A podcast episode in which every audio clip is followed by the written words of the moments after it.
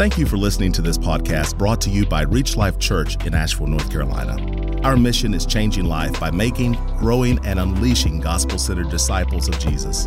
For more information, resources, or to connect with us online, visit www.reachlifechurch.org. This week we are beginning a new series um, where we were going to be going, uh, walking verse by verse through the book of Genesis, my favorite book of the Bible. And some of you have asked, well, wait a minute, weren't we going through the Gospel of John? Well, hold on, we'll get back to John. We're going to do that around uh, Resurrection Sunday. So we'll get, we'll get back to John, trust me. Um, but we're going to be right now in the book of Genesis. And James and I were talking about, um, you know, one of the best ways, those of you who have um, ever taught anything, you know, one of the best ways to teach something and for people to digest it and kind of get it in is to, to lay out the big scope and say, like, here's the big outline. And then that way, when we come to hit the details, it makes more sense. There's a little context. So that's what we're going to be doing today uh, in the book of Genesis. We're going to be doing a flyover of the 50 chapters of the book of Genesis. Don't leave. Right? Uh, now, it's again, it's just going to be highlights. It's going to be like like uh, skipping a stone over a deep pond, right? So we're just going to kind of hit the highlights, but hopefully, when later we go through these in the coming month, weeks and months, uh, these verse by verse journey through the gospel or the, the book of Genesis, you'll see the gospel's in there too. Um, things will make a little more sense. And so, for our opening text, I wanted us to begin with Genesis chapter 1. And we're going to be uh, doing verses 1 through 10, but I'm not going to be reading it up here. We're going to let some astronauts read it. Uh, way back at the Apollo 8 mission, the first time the astronauts uh, orbited the moon, um, they read Scripture. And so they're going to be reading the King James Version. You can follow along in your copy of the Word of God. And that's going to be Genesis chapter 1. Uh, listen to the astronauts from Apollo 8.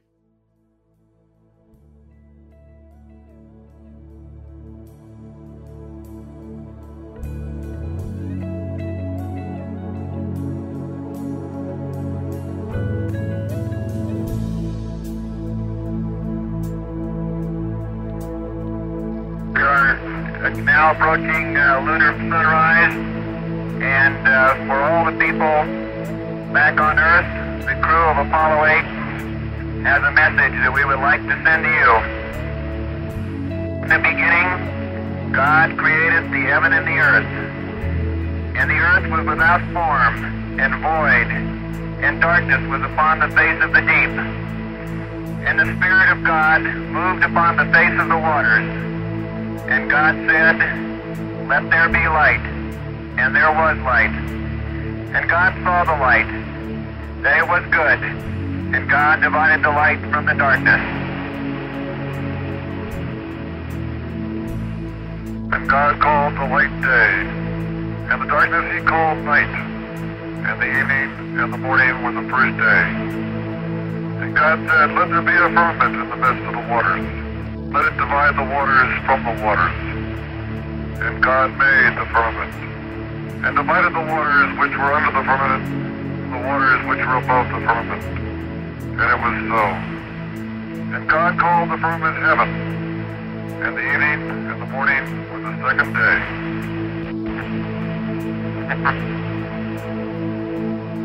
God said, Let the waters under the heaven be gathered together into one place and let the dry land appear. And it was so. And God called the dry land earth, and the gathering together of the waters called he seas. God saw that it was good. And from the crew of Apollo 8, we close with good night, good luck, a Merry Christmas, and God bless all of you, all of you on the good earth.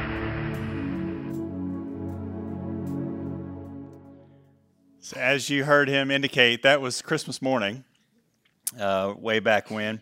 As they sort of crested over and saw what they called lunar sunrise, the, the sun rising uh, from the perspective of the moon, saw the earth there, they had lost all scientific description. They wanted to describe what they saw. They didn't refer to poetry, they didn't refer to music, they had to refer to the Word of God.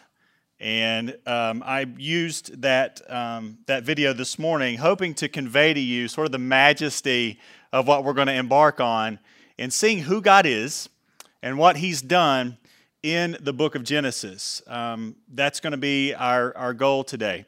Um, so, why, why did we pick the book of Genesis? Why study this book? Well, it's the first one. It's always a great place to, to study, right? But there's also a thing called the law of first mention. So, when an author's writing a book, particularly a book like this, historical book, the first mention of, of things kind of sets the tone for how those things should be viewed later. And the book of Genesis is first mention of anything at all.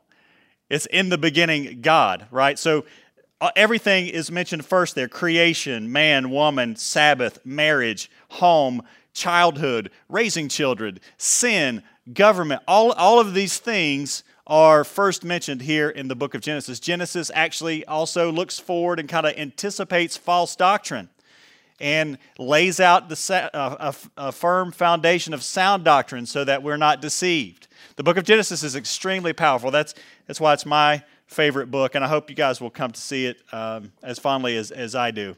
Um, the book of Genesis is considered part of the book of the law in the Hebrew scriptures, but its genre is history.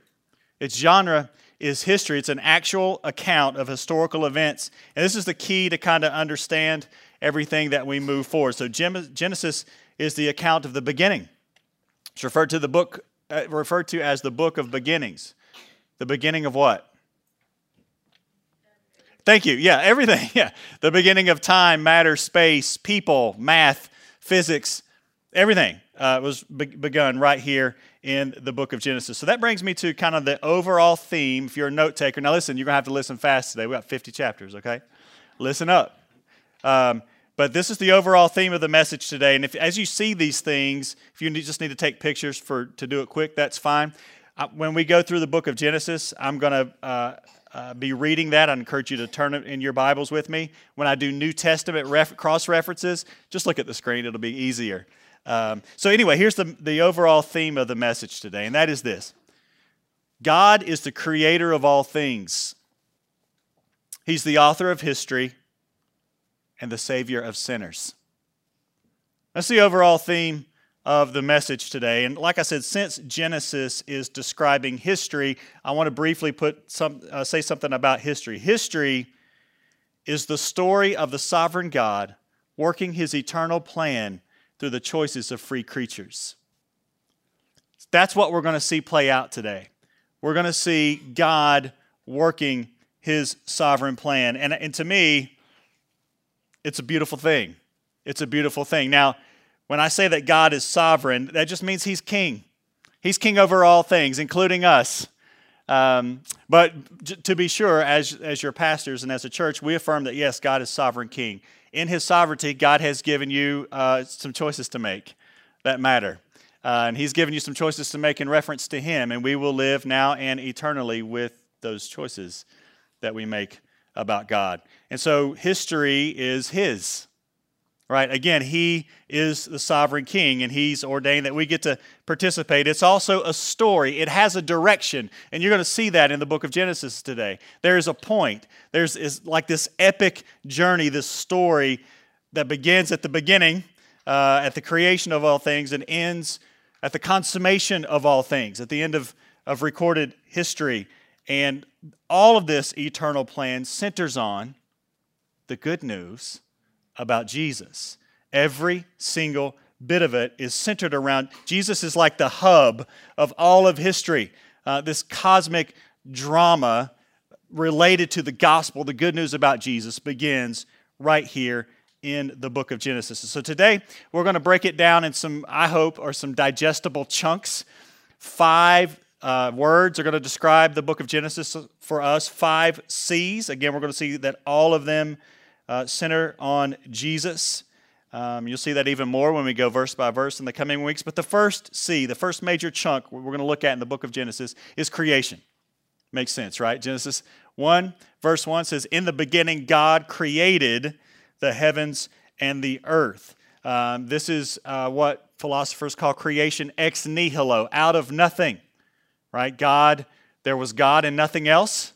Then God made creation, creator, and then creation. He did it all by his command, he did it all by his cause.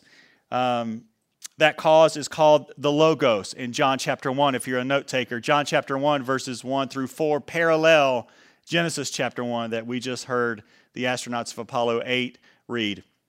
John chapter 1, verses 1 through 4 say this In the beginning was the Word, and the Word was with God, and the Word was God.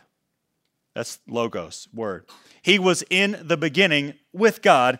Listen to this, verse 3 All things were made through him, and without him was not anything made that was made.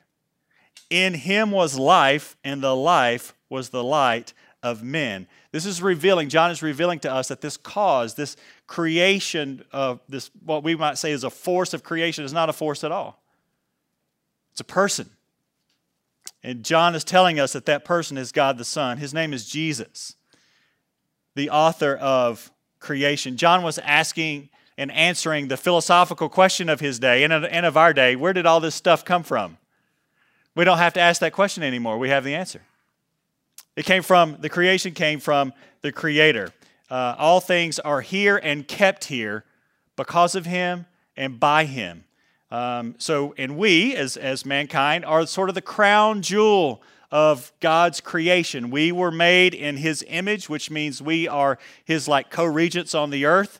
We have His signet ring, we have authority, we are His representatives. We're also, more fundamentally, made for a relationship with Him right? We are made for that. That's what we are made. We were made to live an unbroken relationship with God, our Creator, with one another and with this amazing earth that we've been placed on. We've, we've, we're meant to be in an unbroken relationship with those things. But Genesis chapter 3, if you want to turn there in your Bibles, gives us the next major chunk that we'll cover today, and that's the next C corruption. That harmony did not last. Genesis chapter 3, verses 1 through 5 say this. Now the serpent was more crafty than any other beast of the field that the Lord God had made. He said to the woman, Did God actually say, You shall not eat of any tree in the garden? And the woman said to the serpent, We may eat of the fruit of the trees in the garden, but God said, You shall not eat of the fruit of the tree that is in the midst of the garden, neither shall you touch it, lest you die. But the serpent said to the woman, You'll not surely die. For God knows that when you eat of it, your eyes will be opened and you will be like God, knowing good and evil. This is where all the trouble started, right here. This is it. God's very good creation was now soiled, it was marred, it was stained, forever darkened by our mankind's rebellion. God gave man a choice. Why else would he put the tree in the garden, right? He says, Obey God and live disobey God, the author of life, and you will die. And we were somehow entranced by the idea of not lovingly worshiping God, but being God. We wanted to be like God. And this was the sin of, of the enemy himself. He also wanted to ascend to God's throne, and he's, in essence, invited us to join him in the rebellion. We did. We joined him in the rebellion. We disobeyed God. We brought a curse. The result of this uh, is called the fall. You may be familiar with that. It's literally, you've heard the term fall from grace. That's what it refers to. We have fallen from grace. Every problem that we face today, every turmoil going on in your soul is a result of this event. Our first parents rebelled against God, and now so do every one of us. It's our default setting. It's what we do. Um, and Romans chapter 8, again, don't, don't flip there, but Romans chapter 8 says that this, the fall, affected all of creation. It says that the whole creation groans and labors with birth pangs because God Himself subjected the creation to the processes of decay. It's the result of the fall. And it, again, is not just the creation that's fallen. We see that. We get hurricanes and um, diseases and things like that, but that fall reached to our own hearts and reaches to our own hearts and souls. We too are fallen. Just look at how we treat the Lord. and how we treat one another. Again, Romans chapter 5, though, tells us that we couldn't reach for God. We could not even try to reach for God, but God provided a Savior as an answer to the fall. Romans chapter 5, verses 12 and 17 say, Therefore, just as sin came into the world through one man, okay, so you see Paul's laying the foundation for the gospel in Genesis, isn't it? Just as sin came into the world through one man and death through sin, and so death spread to all men because all sinned. For if because of one man's trespass death reigned through that one man, much more will those who receive the abundance of grace and the free gift of righteousness reign in life through the one man, Jesus Christ. So, this very real historical man, Adam, rebelled against God, and now so do we. And this very real historical God man, Jesus Christ, has given the solution for our rebellion, and he offers forgiveness of our sins. Um, this Jesus' victory over Satan and sin and death was foreshadowed in Genesis 3, chapter, uh, chapter 3, verse 15. Do you see that in your Bibles? Genesis chapter 3, verse 15. Where God says to the, to the serpent, I will put enmity between you and the woman, and between your offspring and her offspring. And he shall bruise your head, and you shall bruise his heel. Notice that this promised deliverer was the offspring of the woman, not the offspring of a man. Jesus was born of a virgin, and he would crush the head of the enemy after being wounded for our transgressions. So everything that we're going to talk about in the in the book of Genesis for henceforth will will hinge on this prophecy of God sending the Messiah to be our savior. We see in chapter 4 there's you just want to keep flipping in your Bibles with me. In chapter 4 we see the account of Cain and Abel and it establishes what proper worship of God looks like. Founded right there in the book of Genesis and in a few weeks I believe that's uh, I don't have my glasses. Steve, you normally, that's Steve Linhart right there, isn't it? I know where he sits. I think Steve is going to be uh, doing that message. I'm pretty excited about that. Actually, in, ver- in chapter 5, there are some fascinating things that in that chapter that you would normally skip over that says he begot this person and he was this old and begot that person. We'll get to that later, but your jaw will drop when we get to that chapter, but we'll save that. Chapter 6 is where we have the next major chunk that we're going to look at through the book of Genesis. Genesis chapter 6, we find catastrophe. This is the account of the flood. Look at beginning verse 12.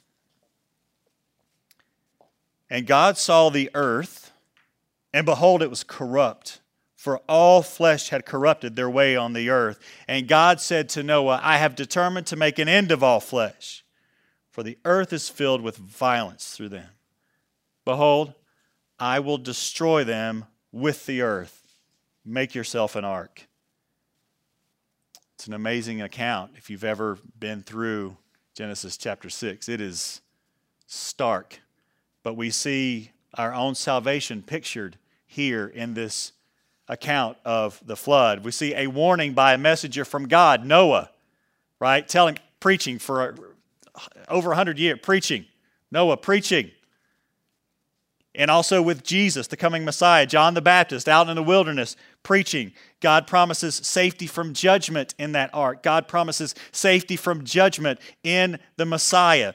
God, there's only one door on that ark. When you see it described, there's one door to safety from judgment. And we see with Jesus is the only way to the Father. And we see that um, people were saved by placing their faith in God and getting on the ark. Um, and we can see that. The New Testament confirms, again, don't flip there, but you, you can write this down. Uh, the New Testament confirms in several places this parallel between the account of the flood and our salvation. Hebrews chapter 11, verse 7 says this By faith, Noah, being warned by God concerning events as yet unseen, in reverent fear constructed an ark for the saving of his household. By this, he condemned the world and became an heir of the righteousness that comes by faith. And so do we. We become heirs of righteousness that comes by faith in the Savior. Turn over to Genesis chapter 8, verse 4. I want to show you something. You were like, okay, I say it in here all the time. Do you guys know that God wrote a book? Okay, so nothing, you're like, yes, we do. We get it. Thank you. Thank you. Uh, so God doesn't put anything in there by mistake. Check this out Genesis chapter 8, verse 4. God records the specific date that the ark landed. Check it out. And the ark rested in the 17th month, on the 17th day of the month, upon the mountains of Ararat. Fantastic. Praise God. Who cares? Here's why you should care. The 17th or the, the seventh month in the Hebrew calendar is the month of Nisan. Mental note. Right? And so it's the 17th of Nisan on the Hebrew calendar that the ark landed, this vessel of salvation. So, why would God record that? Uh, again, there's no mistakes, there are no, there's no chance in Scripture. God does everything on purpose, and I believe He put this here again to show that He is the sovereign King over history and over heaven and earth. The ark, stay with me, the ark marks a new beginning for mankind, right? There's only like eight people survived that deal. Um, and so it's a, it's a new beginning for mankind. Passover, Jewish Passover, is a picture of Jesus' blood atonement. We remember that each week when we celebrate the Lord's Supper, right? It's a commitment of Jewish Passover. Passover is celebrated, listen, on the 14th of the month of Nisan. 14th of the month of Nisan. And the morning after that Sabbath of Passover is the feast of first fruits. That's the feast of first fruits. Check this out. Three days in the tomb means that Jesus rose on the 17th of Nisan, the feast of first fruits. So that particular Sunday morning, where, when women were going to discover the empty tomb, Jesus' resurrection was indeed the first fruits, a new beginning for all of us. So when we examine this new beginning from the ark, this new beginning of the world under Noah, the 17th of Nisan was the anniversary in advance of the first fruits of Jesus giving us a new beginning. This is not a coincidence. God has left his calling card here. The Apostle Paul makes his first fruits connection very clear, very specifically in 1 Corinthians chapter 15, verses 20 through 23. You'll see that coming on the screen. Paul says, But in fact, Christ has been raised from the dead, the first fruits of those who have fallen asleep. For as by a man came death, again a reference to Adam in Genesis, by a man has come also the resurrection of the dead. For as in Adam all die, so also in Christ shall all be made alive, but each in his own order, Christ the first fruits. Then at his coming, those who belong to Christ. You know, it's often said that the uh, New Testament is in the Old Testament concealed and that the Old Testament is in the New Testament revealed. There's one book, there's one author, and it all centers on the gospel of Jesus Christ. Um, there's, there's one message, and there's, again, a, a lot more that we could say uh, there. Um, hold on, stay tuned. In the coming weeks, you'll see, you'll see more about that. But in the meantime, man, can I just encourage you study your Bibles? Don't just read them, do read them, but also study them. Man, God wrote a book, and it is amazing.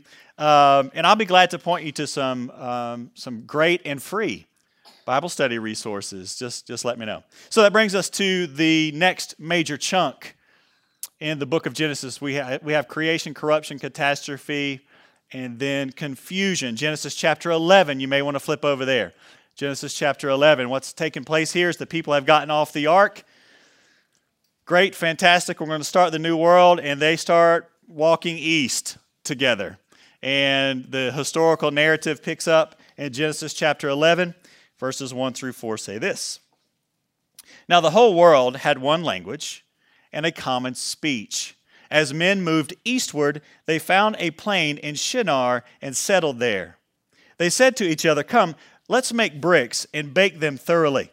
They used brick instead of stone and tar for mortar.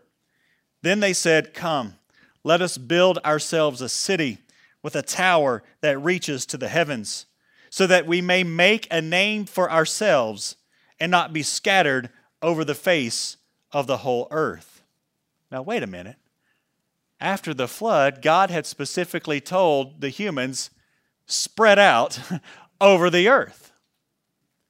They are saying the exact opposite. And under the world's first dictator, a guy named Nimrod, whose name literally means we will rebel, under that guy, they made a confederacy against God. No, we're going to do our own thing. We're going to make a name for ourselves. We're not spreading out, we're building a kingdom right here and so they tried to build this thing as a gateway to God. These are not stupid people. They weren't building a ladder trying to climb up into heaven.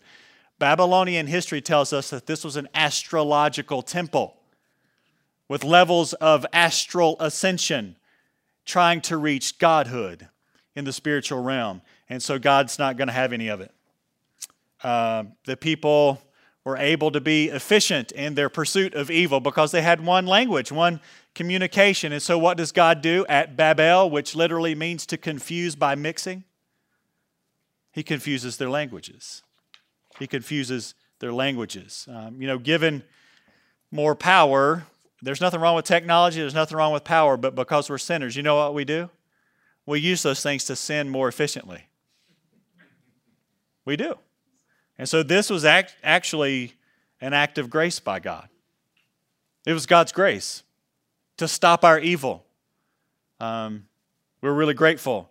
Again, God intervene is, is, is intervening to spare us. Th- think this through with me. It's to accomplish his purpose of redeeming us. If the tower's permitted, there's no scattering, right?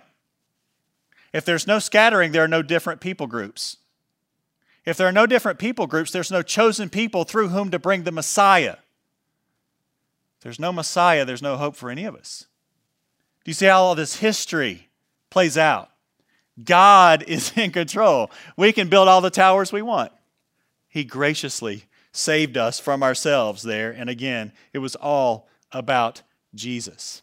So let's move forward and look at the next big chunk where God makes an everlasting covenant with one of those people groups through one man and his descendants. The rest, the rest of the book of Genesis is about God picking this guy, Abraham, his lineage, and providing the Messiah through this chosen group of people. That brings us to covenant. Genesis chapter 12. Go ahead and flip over there. Genesis chapter 12. Look at verses 1 through 3. Everybody with me? Take a breath. Everybody good? It's fast paced, isn't it? It's fast paced, but I hope you're, you're gaining from it. Genesis chapter 12, 1 through 3.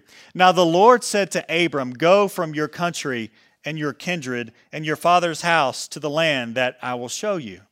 And I will make of you a great nation. And I will bless you and make your name great, so that you will be a blessing.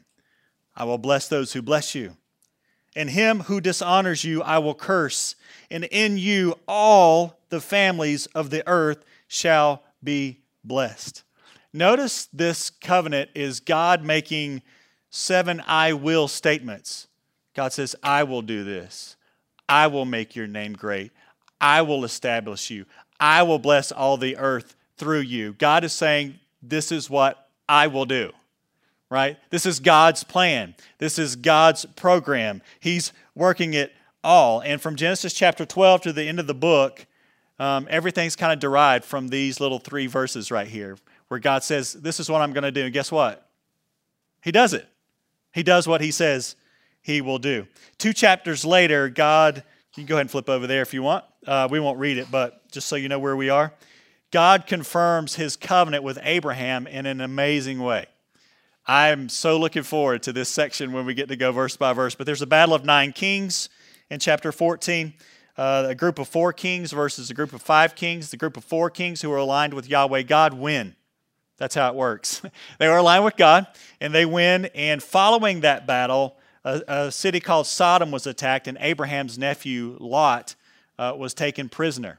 Abraham rescues his nephew, and on the way back, they meet a very significant person um, in a very significant place. They meet a priest king named Melchizedek, and he's, out, he's at the base of Mount Moriah in a place that we later would come to call Jerusalem. Uh, Melchizedek is priest of the Most High God, and he's also a king, and he bears a striking resemblance to Jesus. Uh, we'll talk more about that when we get there. Uh, chapter 15, we see that God reaffirmed this unconditional covenant with Abraham. God, uh, there was God had Abraham lay out meat, split. God put Abraham in a deep sleep. God Himself moved in the form of fire between that meat, saying, "Listen, this is a unilateral covenant, Abraham. You have no, you don't need to do anything. In fact, once you go to sleep, let me show you what I'm going to do." God renews this covenant with Abraham. It's all God's doing, and He upholds His covenant. Uh, that's yet again sort of reconfirmed in an oath. Go over to Genesis chapter 22. Genesis chapter 22. This is one of the most pivotal chapters in all the Bible, in my, in my opinion. Genesis chapter 22, where we see uh, God tells uh, Abraham to take his son, who we normally would picture as a small child, but most scholars think that Isaac was grown, maybe even in his 30s by this time. Um, in Genesis chapter 22, verse 2, God says, Take your son, your only son, Isaac, whom you love, and go to the land of Moriah. That sound familiar? And offer him there as a burnt offering on one of the mountains of which I shall tell you. Remember at the beginning of our time together today, I mentioned the idea of the law of first mention. You guys remember me saying that? This is the first place in the entire Bible where the word love is used. 22 chapters in. We hear the word love for the first time. And so this description of love should tell us what love is. Here we see a man will it being willing to sacrifice his own son. It echoes John 3:16, which says, God so loved the world what? That he gave his only begotten Son, that whoever believes in him would have eternal life. God did give his Son. That should tell us what love is. Um, again, we see Jesus all throughout this account pictured. Uh, this is one of the clearest representations of the gospel in the Old Testament, I believe. Um, Mount Moriah we might think it's just a mountain. But notice God says, Go to the one of the mountains I'm going to show you. Go to the land of Moriah. Mount Moriah, you'll see it coming up. It's a topographical map. It's just what makes my wife happy. She loves cartography. We're both nerds. Isn't that great? Um, so, this is a topographical map of Mount Moriah. You'll see an outline. Go ahead and bring up that outline there in the middle. Um, and it's kind of a ridge system between two other mountains. And on that ridge, about 600 meters down uh, just above sea level, is a place called Salem. That's where Melchizedek was. Okay? About 741 meters above sea level is where you Bible students may remember that David purchased the threshing floor to build a house for God. Right? That became the Temple Mount later. That's not the top of the ridge, though. At 777 meters, which might be a coincidence, above sea level, this is where David, or where Isaac was going to be sacrificed by Abraham. And it's where God did sacrifice his son. That place is Golgotha.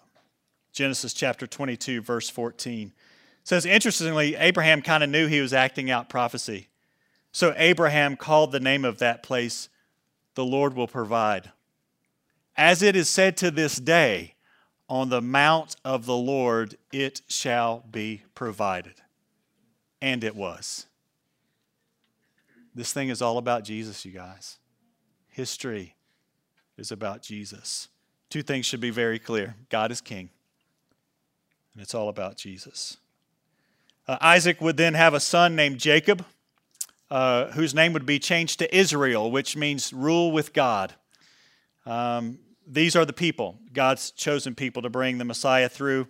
The rest of the Bible, God refers himself to himself as the God of Abraham, Isaac, and Jacob. Um, at the close of the uh, book of Genesis, we see another of Jacob's sons, Joseph, who, as we get to that account, you'll see is a brilliant picture of Jesus as well. Uh, sort of a foreshadowing of Jesus. Joseph was favored by Jacob, so his brothers hated him. And his brothers sold him into Egyptian slavery. And um, Joseph, so then, as a result, was raised as an Egyptian. And he was second in power only to Pharaoh in all of Egypt. God blessed Joseph to, to raise him uh, to that level. Again, this shows God's goodness, God's sovereignty. God used Joseph's position of power in Egypt to bring in his family, Joseph's family, including his brothers that had sold him into slavery, and save them from a drought. Again, God is working through the free choices of human beings to effect his eternal plan. Look at Genesis 50. Genesis 50, we're at the end. Genesis 50. Joseph recognizes exactly what's happen, he, happening. He tells his brothers, verse 20, As for you, you meant evil against me, but God meant it for good, to bring about that many people should be kept alive as they are today. Those people who are kept alive were the people who would eventually bring the Messiah. You see God working here to assure we get the chance to be saved. We place our faith in the Messiah. So before we leave, I want to finish with a little account. Back up one chapter Genesis 49. Kind of remember our focus. And I want us to remember, you'll see it coming up on, on the screen God will preside. Preside. What does that mean, preside? Think, think of uh, if you've ever been in court, I hope not. Uh, but they say presiding is the honorable judge, whomever. Presiding means that you will remain in a seat of authority. And I'm here to tell you, God will preside. And you know what that means for us? We can trust Him. We can trust Him. Um, Genesis 49 is a record of Jacob, uh, whose name was Israel, uh, prophesying over each of his 12 sons. And it's a weird passage, like, like those prophecies don't make any sense, they're kind of strange. Um, but in the prophecy over the tribe of Judah, Jacob said this the scepter shall not depart from Judah, nor a lawgiver from between his feet until Shiloh comes, and to him, Shiloh, shall be the obedience of the people. Now, that word Shiloh is recognized by Jewish rabbis as referring to the Messiah. Well, big deal, right? Yes, very big deal. Let me give you a history lesson. In 7 AD or CE, however you want to refer to that, 7 AD, the Romans had removed legal powers from the Jews. And, um, and that's including capital punishment. You say, big deal. Well, that's why the Sanhedrin, the leading Jews, had to appeal to Rome to have Jesus crucified. They didn't have the authority to do that. The Babylonian Talmud, which is Jewish history, uh, says that when they, the Romans took that power away, the Sanhedrin, the Jewish leaders, walked around in sackcloth and ashes. They were weeping, they were mourning. Why? Why? Because they thought God's promise had been broken. They thought prophecy had failed. They said, Woe unto us, for the scepter has departed from Judah, and the Messiah has not come. So they're walking around, it's 7 AD. They're thinking, Man, um, we haven't seen the Messiah and power's been taken away from us, maybe the Messiah is not coming. Woe to us. God has broken or is not good for his word. But remember the date? 7 AD? Little did they know, up in a tiny little carpenter shop in a tiny little city named Nazareth, there was a young boy named Jesus who was indeed the Messiah. The Messiah had come already. The prophecy had been fulfilled. The power had been taken away from the Sanhedrin, yes, but not before the Messiah had come. God was good for his word, and he always is. The Messiah had come. In fact, God had already kept his promise when they were doubting it. Take personal note for us and our lives. God had already kept his promise when they were, they were doubting it. God himself in the flesh, God the Son, Jesus, was among them, but they didn't know it yet. They didn't know it yet. And so i am going to say and ask all of you God the Father has sent God the Son, the Savior, to the creation He made that we read about in Genesis. The Savior has died in our place, He has risen to prove He's the Savior, and that His promise is true. That means that forgiveness and eternal life is available for all of us starting right now. The author of history has spoken, He's made it available to all of us right now. There's a future fact also that all who place their trust in Jesus will spend eternity with Him. Um, so, my question today is Do you know Jesus? The author of time and space, the Savior of the world. Do you, do you know Him as your Savior? Not just the Savior of the world, forgiver of sins, lover of sinners. But do you recognize I'm a sinner? I need the Savior. Do you recognize that today? If maybe that sounds foreign to you, if you'd like to talk more about that, Pastor James and I would love to talk with you more about that. At the close of the service, I'll be around here and James will be around here. Come see one of us, please. If you want to know Jesus, we want to help you know Jesus. If you do know Jesus, if Jesus is your Savior, if you're maybe even part of the Reach Life family here, do you realize that God has shaped the very course of history to bring you to Himself? You're part of the family of God, and He's placed you in this family of other people of the family of God. Praise Him. Maybe this morning you've lost sort of uh, the view that God is who He says He is, that God is indeed good for His word. I hope this morning as we looked at history, as we looked at Genesis, that you've been reminded that God is who He says He is. And if He is who He says He is, then you are who He says you are. If you're in Jesus, you've, you've placed your trust in Him, then you are His.